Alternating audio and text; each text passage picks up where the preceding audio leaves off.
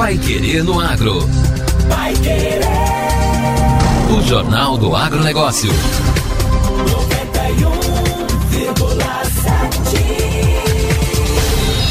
A produção de frangos passa pelo desafio dos custos de produção, que, de acordo com dados recentes do I C P Frango, levantamento da Embrapa, suínos e aves, disparou quase quarenta por cento no último ano, graças ao impacto do dólar no preço do milho e da soja.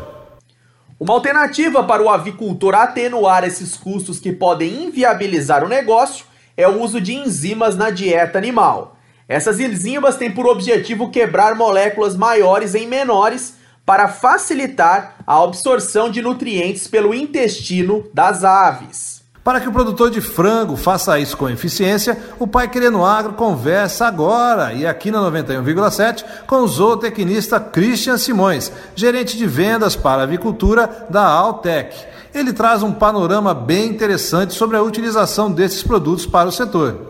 Muito obrigado por acertar nosso convite, Christian. Acho que a primeira pergunta que o nosso ouvinte aqui do Paiquerê no Agro quer saber é quando as enzimas acabaram se tornando importantes no contexto da avicultura paranaense e quando começaram a entrar de fato nos aviários por aqui. O contexto da enzima, né, ela é muito antigo no mundo, mas no contexto brasileiro, falando especificamente na avicultura paranaense, Na, na região sul e sudeste, ela deu mais é, ênfase e tomou mais corpo na década de noventa, é, tendo como locomotiva as fitases.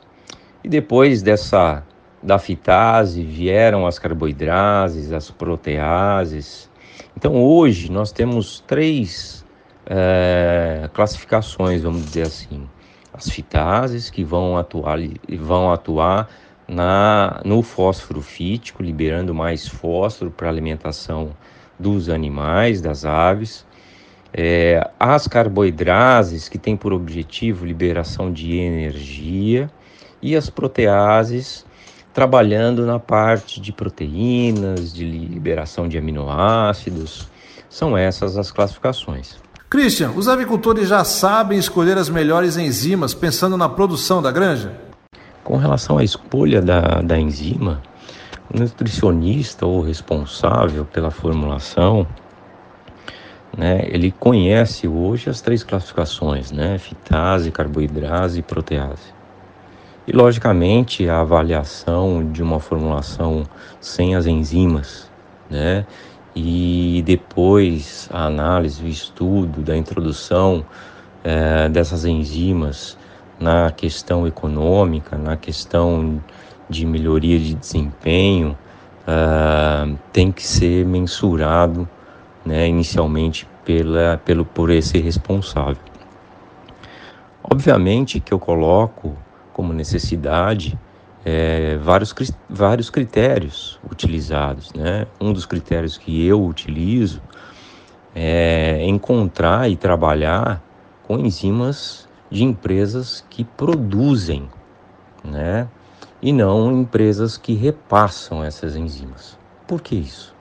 Porque na realidade te proporciona segurança, né? Você pode conhecer a fábrica, você pode conhecer o processo de produção, né? Porque existem diferentes processos de produção, né? Falando um pouquinho sobre eles, existe o processo de produção líquido e o processo de produção de enzimas no estado sólido. Qual que é a diferenciação? No processo líquido, existe um tanque onde você coloca normalmente a bactéria e ela produz apenas um tipo de enzima. Depois de produzido esse tipo de enzima, ela é colocada num misturador onde vai se unir com outras enzimas, montando um produto mais completo, né? Tendo uma das classificações, ou duas, ou até mesmo todas as classificações, as três classificações. Já no estado sólido, né, é totalmente diferente. O meio de cultura, o meio onde se produz, né, onde se desenvolve essas enzimas, é um meio aonde é muito similar à ração que utilizamos na nossa produção. Milho, soja, farelo de trigo. E é incorporado dentro desse meio de cultura um fungo, dois, até três. E aí eles precisam se desenvolver, eles precisam se multiplicar e para isso precisam se alimentar. E qual é a forma, o formato o qual eles fazem isso? Produzindo enzimas. E quais os benefícios aos avicultores você destacaria em relação às enzimas, Christian? Os benefícios com a utilização das enzimas são inúmeros, a começar pela questão econômica, ou seja, pelo bolso do produtor, né, do empresário, onde normalmente as enzimas diminuem os custos de formulação, o que nesse momento principalmente, né, é bastante louvável, já que as matérias-primas estão absurdamente caras. Outra questão é a qualidade intestinal. Qual que é o objetivo das enzimas?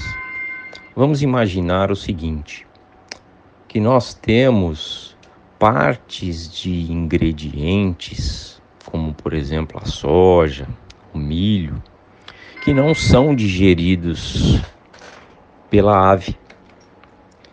E é de extrema importância que coloquemos na alimentação dos animais, das aves, enzimas exógenas, né? Exógenas porque vêm é, de fora. São enzimas normalmente que não são produzidas pelas aves. Essas enzimas vão estar quebrando em pequenas partículas.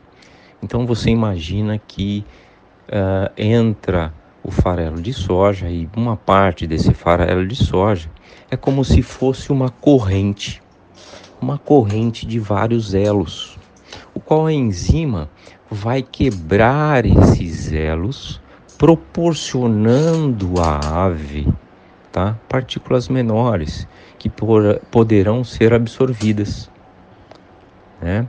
Então, as enzimas aumentam a digestibilidade, aumentam a absorção de partículas que normalmente não estão disponíveis para a ave. E para a gente finalizar o nosso bate-papo, Christian, quais são os perigos do uso inadequado das enzimas dentro dos aviários? Lógico que não são tudo flores, né? Nós precisamos ver o lado dos perigos, né, de se usar determinadas enzimas, né, de forma inadequada, né, supervalorizando por muitas vezes essas enzimas. O que no papel vai estar uma coisa, mas no bico da ave vai estar um produto, uma ração totalmente diferente. Isso não vai proporcionar desempenho, não vai proporcionar uma conversão adequada.